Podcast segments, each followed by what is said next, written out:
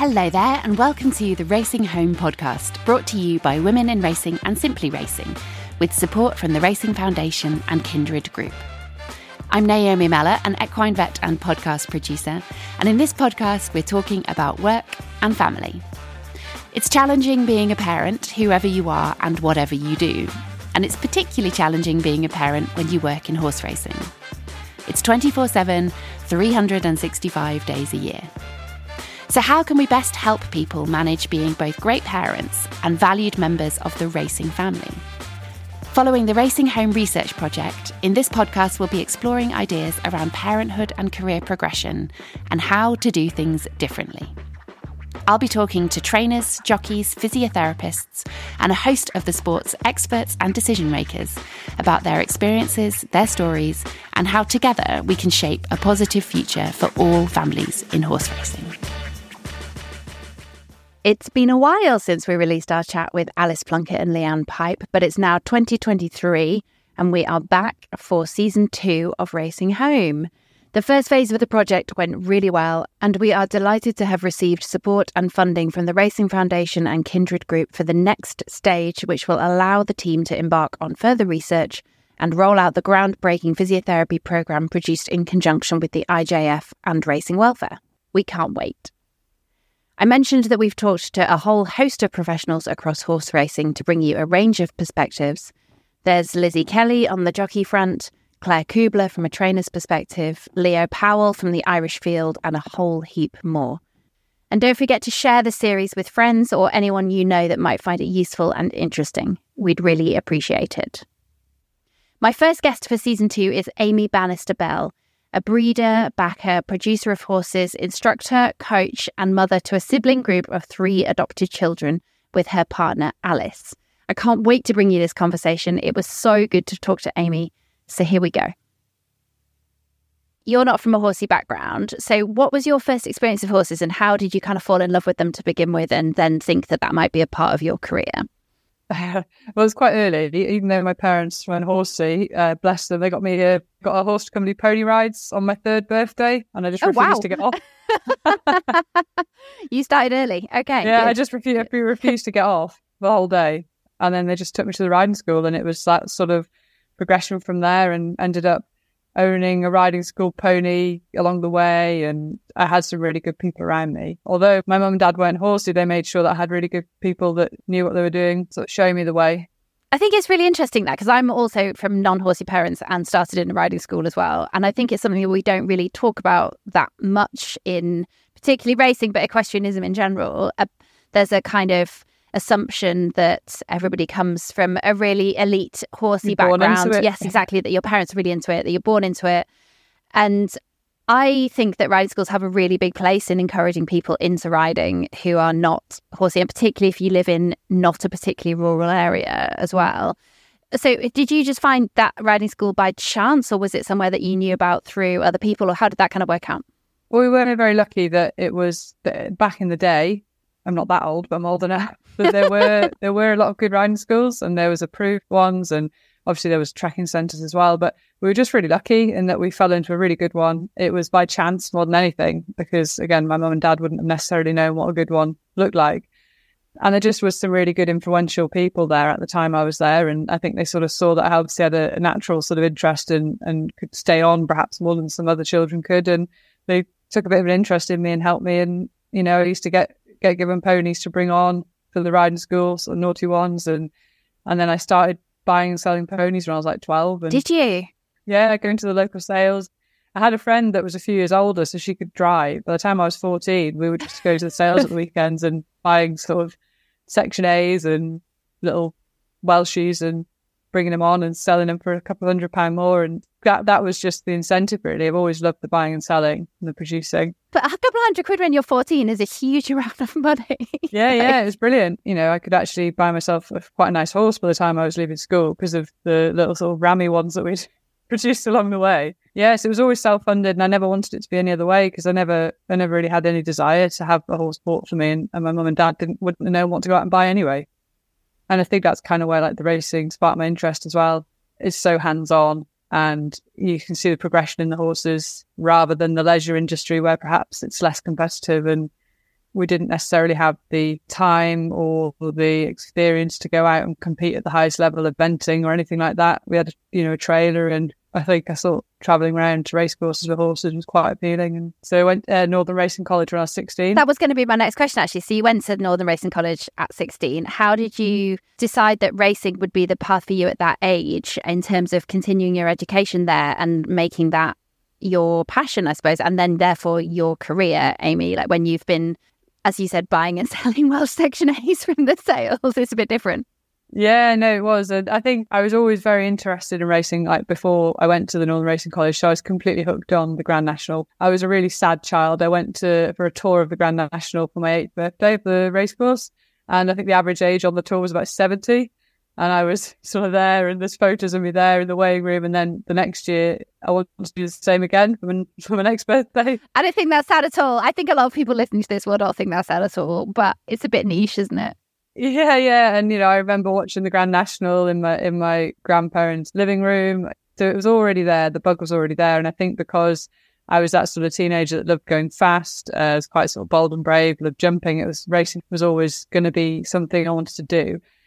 And I was fairly tall, I suppose. At twelve, I was probably already five foot eight, and I knew I wasn't perhaps going to sustain a career as a jockey. And and I also wanted horses of my own. Quite quickly, I realised perhaps that's hard to do if you were going to be a jockey. So I went to the NRC as it was at the time, and I just absolutely loved it. It, it was the conversion course. It was people that had already had sort of experience in horses, and so they, they get you riding short and riding out all the ex-racehorses. We did a bit of schooling, and and I just absolutely loved every moment of it. But alongside that, I was doing my uh, BHS exams as well because I wanted to coach. So I wanted to keep all sort of doors open because I, I get quite bored quite easily. I sort of came home and carried on doing my BHS qualifications. And that took me down to a place in Stafford called Ingestre, which was fantastic. It was, I sort of call that horse a university because you were away from home. You, you, know, you had the university life, but with the hard, hard hours and the graft. but we came away with, you know, good qualifications and, and a bit of a footing to go and earn some money. And that, that's where I, I met my partner as well. So, you know, we were only 18, 19 at that time and we went off to Australia. We did some sales work over there, prepping yearlings, came home again, did some worked on some point to point yards, national hunt yards. Really enjoyed the pre training. I think that kind of reminded me of back in the day when we were bringing on all the feral ponies off the hills, and, but they were just a bit smarter. They're just bigger and feral, bigger yeah. and feral and worth a bit more money. Yeah, um, yeah, yeah. And I absolutely adored following those horses into training.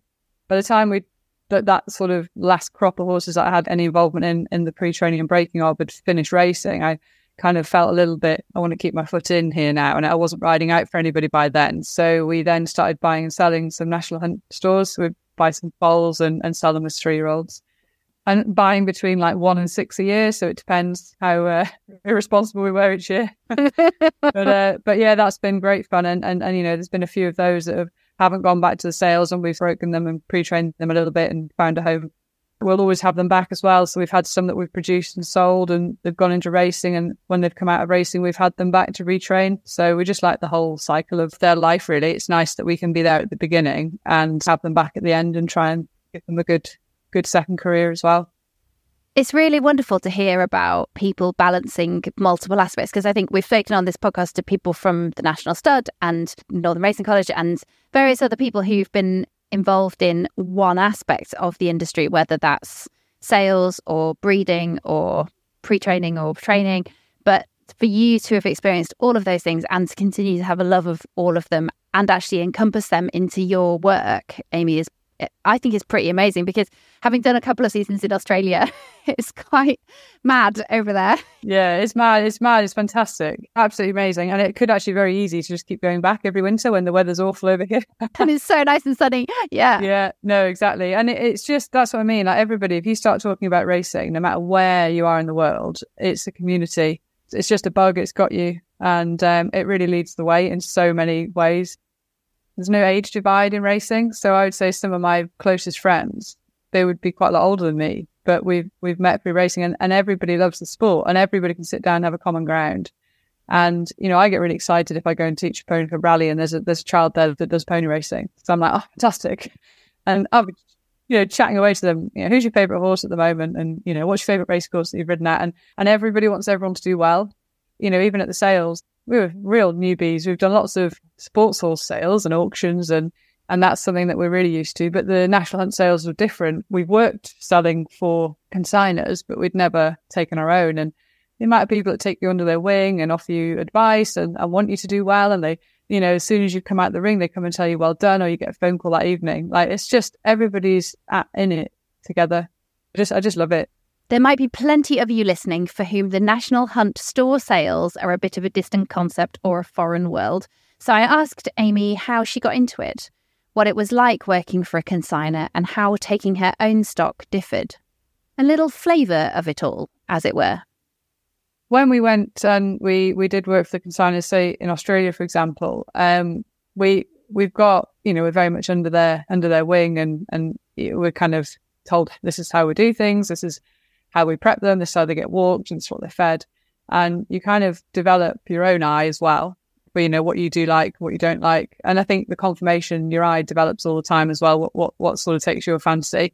It, it was a really good insight into sort of seeing how to deal with people on the sales day and how professional you're expected to be. You know, it's very different to the rugged sales in Wales, but you know the standards of turnout and and yourself as well, not just the horses. But when we went alone, um, the first year we actually went in with a friend who was also consigning a horse and he's done plenty before and he said look we're going to be stabled next to each other that really gave me the confidence to talk to potential purchasers, you know, not not be afraid to sort of have a chat and discuss what the horse has done so far. Whereas I feel like previously when I was working for Consigner, that was always somebody else's job. I was the one to pull the horse out, walk it up and and smile and you know sort of do, do a good job but it's a more more of a sort of personal feel to it when it's your own and, and we've we've had all these from foals you know to three year olds most of them we've sort of sat on them at home before they go to the sale we've done so much with them and we do loads of long reining and the absolute pride and joy. You know, it's, it, I, I can't compare taking your own back to working for a consigner. There's nothing like taking your own back. It's just fantastic. And, and to me, you know, if we make some money along the way, brilliant. But I'd love them to go to good yards. And the idea is that they're all ready to be got on and, and, and start. And, you know, most of them have been sat on at home. I want them to have a nice time in the pre training yards. I want them to be straightforward and people to come back and say, actually, that horse was well well started and strong and and ready. But so actually, you know, to me, the price is obviously important, but where they go is is really important as well. And can you tell Amy when you sit on them at home what's going to have any talent versus be a bit rubbish?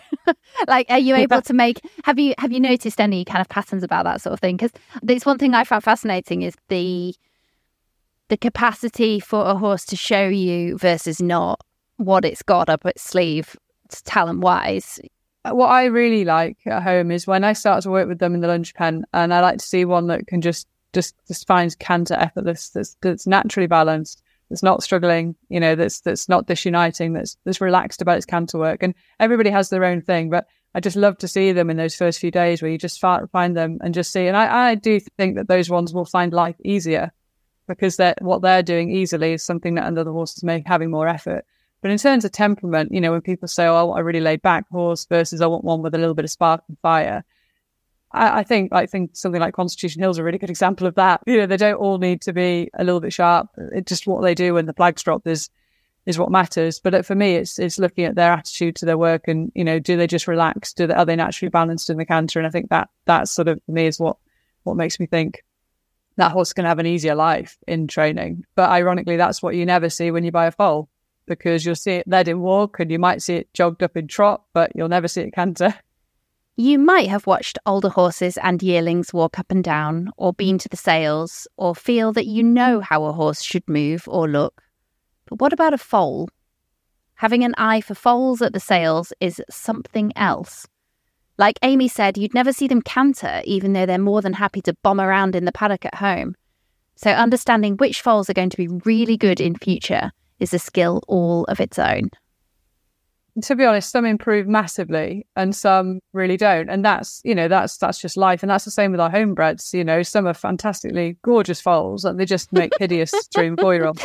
They grow a big buffy head, yeah. Yeah, exactly. and you know, you can just do your best by them and, and try not to walk into any holes. I think because it's myself and my partner going round, we've both got slightly different things that we look for. And then if there's something that we both like, we know it's a goer uh, and we'll follow it in. And we don't have a huge budget. We, we wouldn't want to spend more than we could afford. And everybody says the same. Oh, it's got to have a good walk. But for me, you know, I, I love a horse with a good length of rein. It's a balancing tool and, and thinking about working correctly into a connection. And my partner really likes a good hind leg. So everything in the middle is right. I'm quite happy. But for me, I look at them as a riding horse because if we don't sell them as a store, if they miss the sale for any reason, or they don't make a reserve, we've got to go home and break them in and give them a job. So I don't want to be sat on something with a short neck and a straight hind leg. it's funny, isn't it, how everybody has different things? Because I remember Bart Cummings used to say that he likes a short cannon and a deep chest, and I and I found that amazing just to have that. Yeah, uh, exactly, exactly. You know, they might have their name on ten Cheltenham winners, or you know, I pinhooked all of these Cheltenham winners, but they might have bought four hundred horses, or even four thousand horses. If we can have one standout within 10 years. I'm happy. But if my if the horses are enjoying their job and they're coming out sound and they've got a second career, which is really important to me, is that they can do something else. We're not just looking for a quick turnaround. And you mentioned your partner Alice there a few times. You guys have obviously been together for a really long time, all through the highs and lows of the industry, which is amazing. Just tell me about meeting and then being together over all that time, because I think working and being in a job with your other half can be a bit tricky for some people. Yeah, it's it's interesting because I actually never thought I'd want to be with somebody horsey because I think I did my own thing from such a young age. So we met when we were 18. We already lived together because we are both working students. So we kind of knew we could tolerate each other. and then when we went to Australia, we again lived together with staff house, just the two of us. So again, we knew we could live together. And they were really long hours. You know, when we were doing the sales, we are up at four in the morning. I've never had bags and my eyes like it. you're in the Gold Coast, it's surfers paradise, and you can't bring yourself to go out for a drink because you're absolutely shattered. Damn those magic millions. I know, I know you know, that was really hard going. And if at any point you were going to want to kill somebody, it would have been then. And, and we luckily didn't want to kill each other. So kind of came back from Australia, probably more than friends, but not really quite understanding what it was. And then we ended up back at, at Ingestre again. So are we leaving here together or are you going home? She's eight hours away from me. Oh my gosh. So it was a bit of a decision to make them. And luckily, sort of where I'm from, there's a bit more going on. There's a there's a bigger horse community from there, we sort of lived together. We lived at a few different places, rented a few different yards, and it's just always worked. It's been like doing horses with my best friend. We've sort of found our way, and I think I think that's what's easier when you're younger is that you develop a way together. Whereas now, if I had to bring somebody else in to a yard that had been doing their own thing for 34 years, and I've been doing my own thing for 34 years, it could be really difficult there's nobody in this world that I trust more to do horses with, and we read each other's minds, and you know we we know how we do our breakers together. We know who does what. It's like an unspoken thing. Everybody knows their roles. Alice is fantastic on the turnout. Like she's just got such an eye for detail. Alice's motto, and, and it's she's completely right, is that if you don't do well, you need to look good, not doing very well. And I was like, that's so true. That is so look, true. If you look, if you look good and you do well, then great. But she said, if you look good and you don't do well, whether it's selling a horse or competing, at least you still look good. I'm a bit taller, so I always sort of get given the ones that want to jump about and leap all over you, and I don't mind that. You know, I quite, I quite, I quite like that role, and that's how it worked. And you know, we've been together for a very long time now, and it's been going from strength to strength since we got our new place. We got our our arena of our dreams in and we got our walker and stables and, and lunge pen and we've got some group housing now in the winter in the sheds with the young, st- young stock and, and, it's just a dream come true really and yeah living the dream really living the family life now. Well it's amazing. I love to hear that and and it's amazing to hear when people are achieving what they wanted from their career and their life and where they're living and what you're doing and, and obviously with your family as well which we're going to come on to but being able to say we got what we've been aiming for with regard to the place that you live and work in is an incredible achievement, Amy. We're not young, but we're not that old. So it's kind of it's amazing to be able to say that and to know mm. that you're doing just what you want to be doing, what you're destined to be doing. No, it's 100%. I think you get asked a lot within horses, more in the sports horse world. What do you do? And I absolutely hate that question because I would completely class myself as jack of all trades, master of none. Oh, me too. Me too but that's what keeps me really interested. You know, we've got 24 horses at home at the moment, 12 are youngsters, but they go, what do you do with them? And I say, well, whatever they need to do or whatever they want to do or whatever they can do.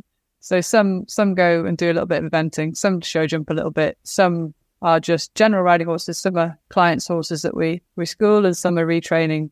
We're retraining race horses. Nice. Love getting the national hunt horses in to sort of help with their jumping. We've had a few of those in over the years or even their flat work. And that's so rewarding because if they go back into racing, you can keep following them.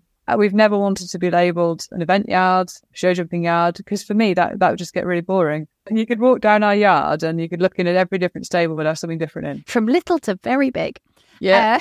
Uh, several years ago, Amy and Alice adopted three children.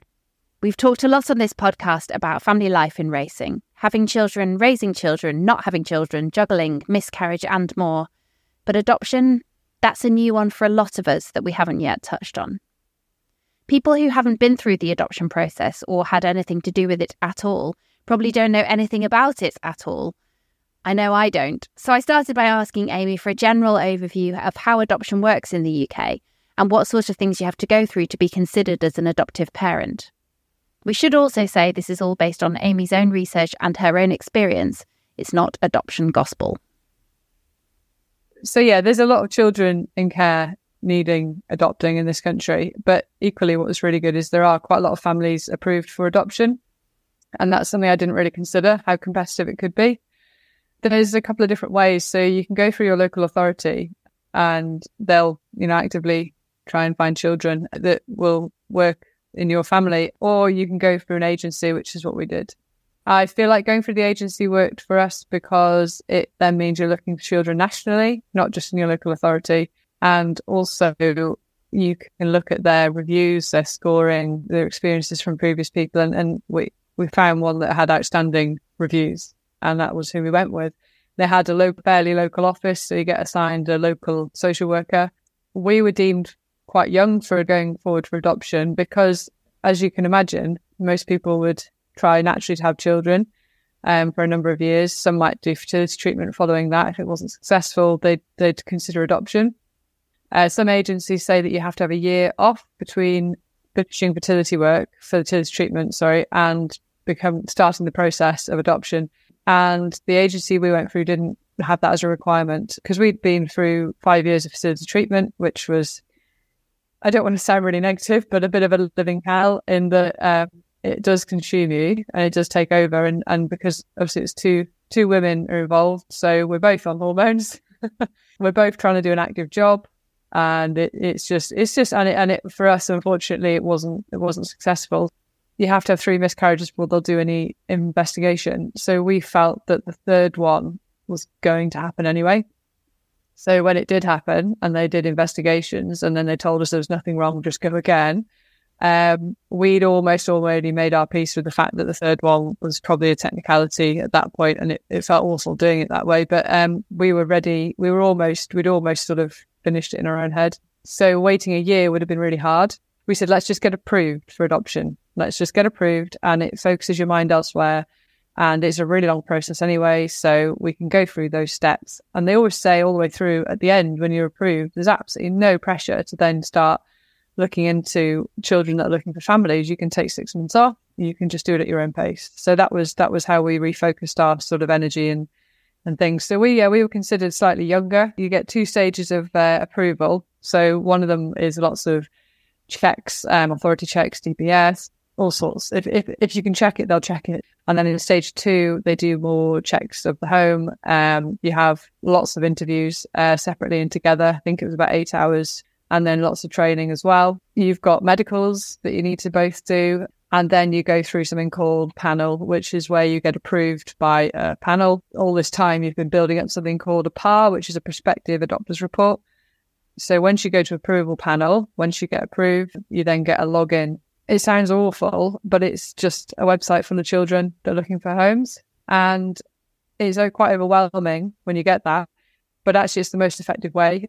So the children will have a family finder who's doing the opposite. So they're looking at your profiles on LinkMaker and potential adopters and their social workers are looking at the children's profiles. So that that's where it sort of all meets and merges into one. Once you find a child or, or children, you go to matching panel, which is for you and those children specifically. And once you get approved at matching panel, that's when the ball starts rolling with introductions and yeah, becoming a family. But it, it's a long, long process. I was just going to say, it sounds really hard work Yeah, and yeah. time consuming. Like having just been through all of that hell of fertility treatment for quite a long time, to go through Mm-hmm. this subsequently, it sounds like it just requires a lot of not just practical, but also emotional input. You're spending a lot of time. You need a lot of.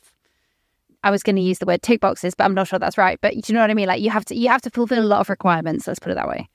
You do, you do, and you, I think that for us, because we're a really strong couple, like we know everything about each other. We very rarely have any disagreements.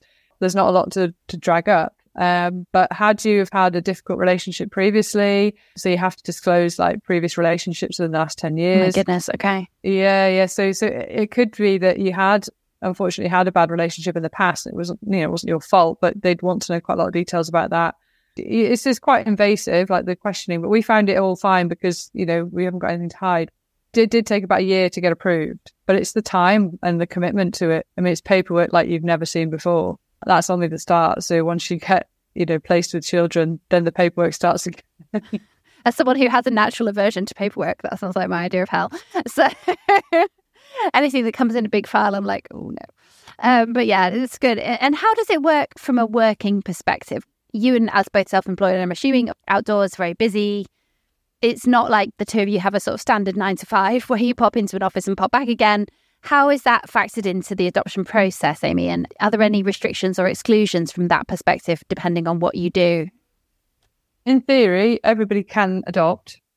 Us both being self-employed, it just takes a lot longer to sort of prove. You have to just get lots of accounts and proof of what you've been earning and what you expect, and then you have to provide the forecast of what you're going to earn after the children are placed with you, just to make sure that you know you've got your you've got everything in place and savings as well. So you have to disclose what savings you've got and how you're going to use those to sort of help you in the, in the early few months. Self-employed people 100% can adopt. Single single people can adopt. There is very few reasons why you couldn't adopt. I suppose criminal history would be one of the main things. It's very very open in that sense but it's just a lot more evidence and proof needed from a self-employed person's point of view really the interviews are quite time consuming that could be quite difficult to factor in you know there was a lot of days in our diary where people were coming to see us it's almost like moving house and uh, trying to find all the evidence of everything you put in, double glazing and Have you got a receipt for that, Amy? Yeah. exactly like two o'clock in the morning, just waking up going, "Where's my marriage certificate?" You know, it, it, it was there was lots of that, and that's probably when you start to annoy each other a little bit because you're like, "Well, you, oh, I don't know where it is, and I knew where it would, would have been in the old house, but I've got no idea where it is in the new house." It's, When the kids came to you, did you both take a chunk of time off, or how does it work in practice of the first few months settling in and, and I guess making a routine for your new family when the two of you have been working pretty hard and, and doing, as we all do, exactly what you want? We put all of the all of the measures in place. Everyone kept saying, "How are you going to prepare? Are you prepared? Are you ready?" And I just keep kept saying, "I don't think I can be because physically you can prepare the house and have all the equipment that you need, but mentally, I don't know how you can prepare for something that you've you've not ever had before." It is always a always a shock. They say like there's adoption depression where you, you sort of mourn your previous life and things like that. And I wouldn't say that I felt that, but what I did feel was a lot of anxiety that when they arrived, it was absolutely nothing to do with their behavior. They were just absolutely amazing. But not being able just to walk out onto the yard and do evening yards, I didn't realize how mindful it is for me to go out in the evening and check all the horses and, you know, give them their dinner and take the dogs out with me with a cup of tea. And, and that all happens around about bedtime. so we had to get somebody else in. We, we got, we got some really good yard girls and they're fantastic. And but we had to get somebody extra to come and do evening yards. And that for me was really difficult because I would be in the house and itching almost to want to go out and just check that, that the horses were fine. And it took a while to let go of that. It's so much better now. And to, to be fair, they're on the yards with us in evening yards. And it's like, you know, that's how life is now. And, and they're, they're there. But they, they got no horse sense. You know, we, we took three children under the age of four and, and the, the whole time is spent making sure that they are safe and they understand you know, animals and, and, and they, they were so, so good and they adapted so well. But it was unsettling the first few months from, I think, more anxiety than anything, like not wanting to hurt these children and wanting to keep them safe. But, but also, you know, your horses and your life is right on the doorstep. But also, when you've had a, an entire life around horses and you and Alice have just got this kind of innate sense of how they're moving, where they're moving, uh, what their mood is, when you're about to be in a danger point or not. I think as a person who spends a lot of time around horses, you get that, or animals in general, you get that feel for the the cues, don't you? You do, and and children have never been around them. It's it's amazing actually how you kind of go, wow, they actually, of course, they have no understanding. Of course they don't. But I mean, our guys, they've got fantastic horse sense now. But it was it was quite a tense time. there was lots of like, no, stop, No, don't do that. No, don't that, stand there, that. don't stand there, don't stand yeah, there. yeah, there was yeah, yeah. there was lots of that's the ouchie fence, and that's the you know they bite at that and they kick at that end. But yeah, so it's quite isolating the first couple of months because the children that you can't overwhelm them with with new people. They advise that it's a good two three weeks before anybody else comes in, and I completely understand why that has to be because they need to bond with you and they need to know that you're going to be the caregivers and you're going to be the ones doing everything for them and, and they need to attach themselves of to course, you. Of course, yeah. But at that moment, you're thinking, this is the one time I actually really need my friends and family, and you can't have them. Once you get through the first couple of months where you can start to introduce family members, friends, uh, nursery days, things like that, it all just starts to just slow down and calm down and, and settle. But it is, it is absolute wind tunnel for the first month. It is just the shock of, I actually can't just nip and do that. And I actually can't just nip and do, and oh, I can see the farrier's just driven up, but nothing I can do about that right now. You have fun out there. Yeah, yeah, exactly. And and to be fair, the first people that our children met were the farrier and the vet because they were there most weeks. We went out into the yard and they were meeting these people anyway. So it felt a bit strange that they weren't able to meet their grandparents.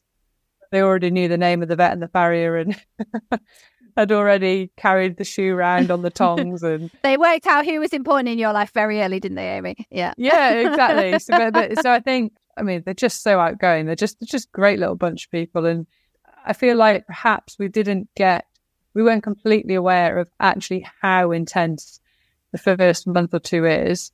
But potentially that's because of our lifestyle. And maybe there's not as many people in our position that have adopted. So it was the fact that the children are your family and all of a sudden can't go and do what you were doing.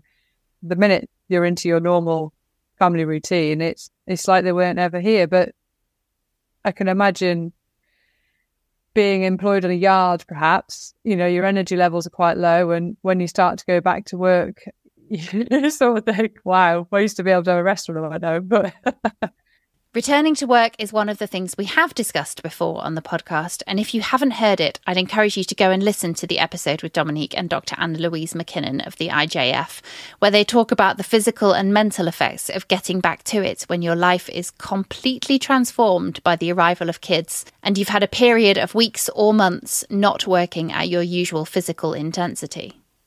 It's a time when everything is on its head. The transition phase is really challenging and we really need to talk more about it. This is what Racing Home is all about.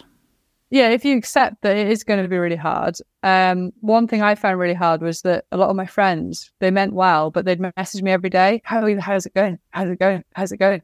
Had any tantrums yet? And I'm like, no. but everybody wants to be involved and wants to be supportive and, and that is great. But you, you know, picking up your phone is quite difficult in that first month. And, you know, you've got to be there for them 100%, but it's amazing how you are torn.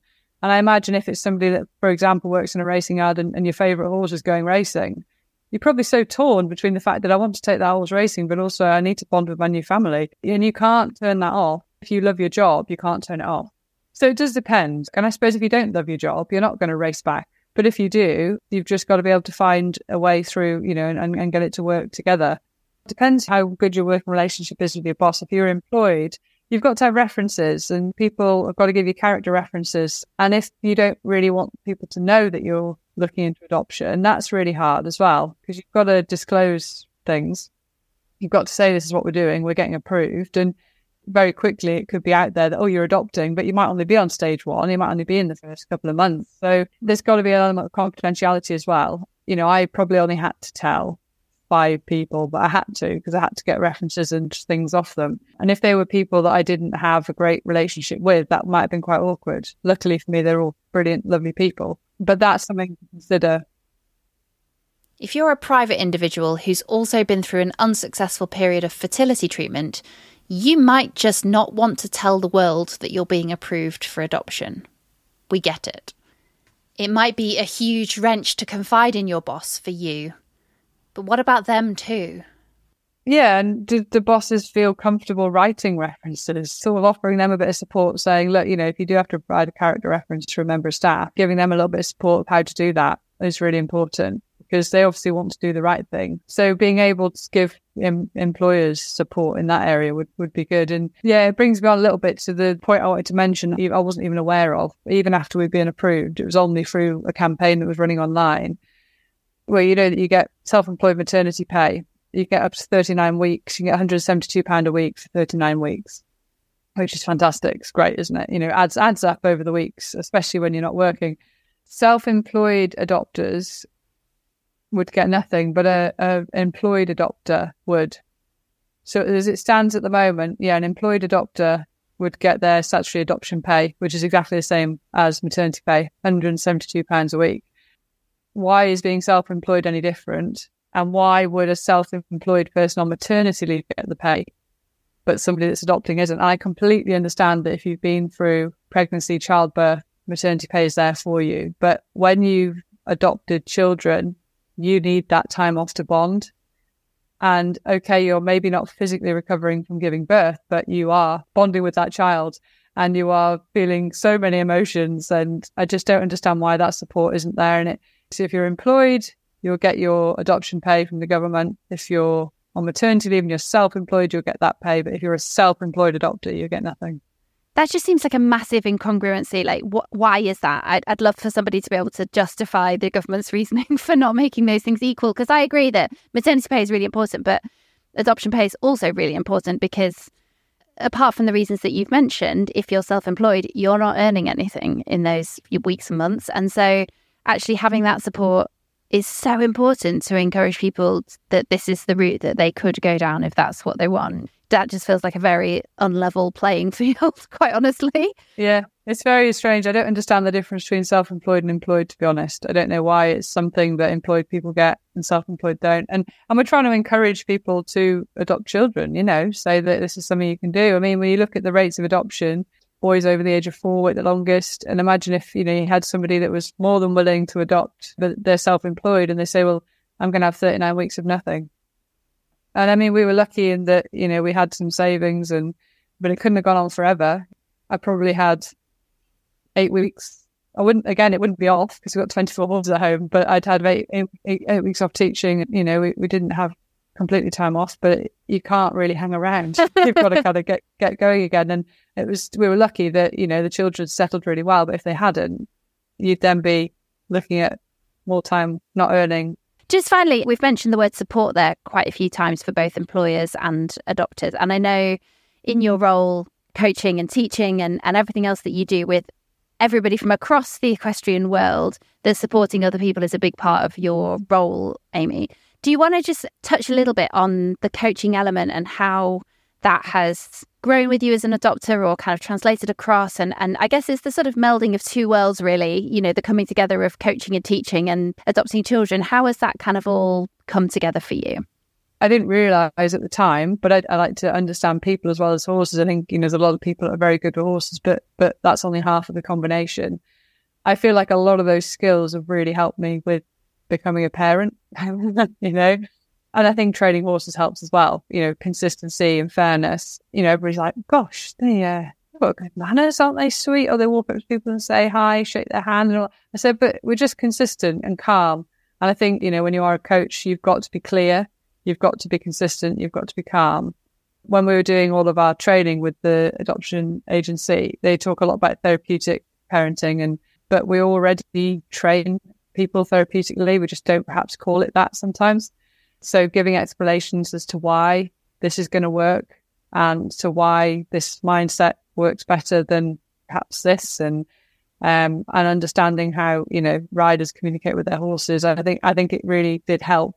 We didn't have a clue what we were going to be like as parents. So that was one of the scariest things. Like we we do everything so well together, but I hope we do this well together as well but I think it's that that background, and you know, we, we coach quite a lot of young riders as well, kind of over the years, seeing what we do and don't like, from the way children behave, and perhaps the way people handle those situations. Um, we've all made mistakes, and grow as a coach as well as a as a person. But but no, I think I think it's definitely had a positive impact, and I think that's probably the same with anybody that's that's working with animals.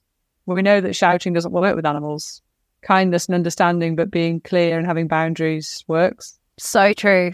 We our social worker walks in sometimes, and she used to say, um, obviously, once it's become legal, you don't you don't have your social workers anymore. But she used to come in and say, "Gosh, your house is calmer than you know house with one child in. You've got three. And I, and I said, well, well, it might just be a good day. But they've been outside. They've been busy all morning. They they're, they're absolutely shattered at night time. They eat their dinner, have a story, have a bath, they go to bed. They sleep through. Everybody used to joke and say, "Oh, I bet you're getting no sleep now." I said, "I'm getting more sleep than they used to have."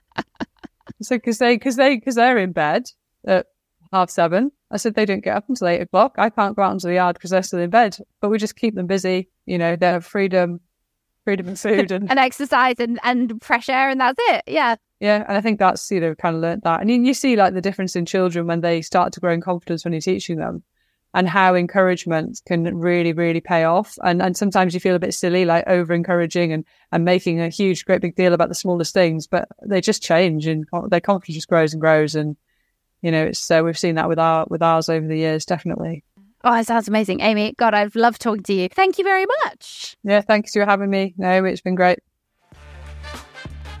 That's it for today. Thanks for listening, and don't forget to follow the podcast to receive all new episodes as they land.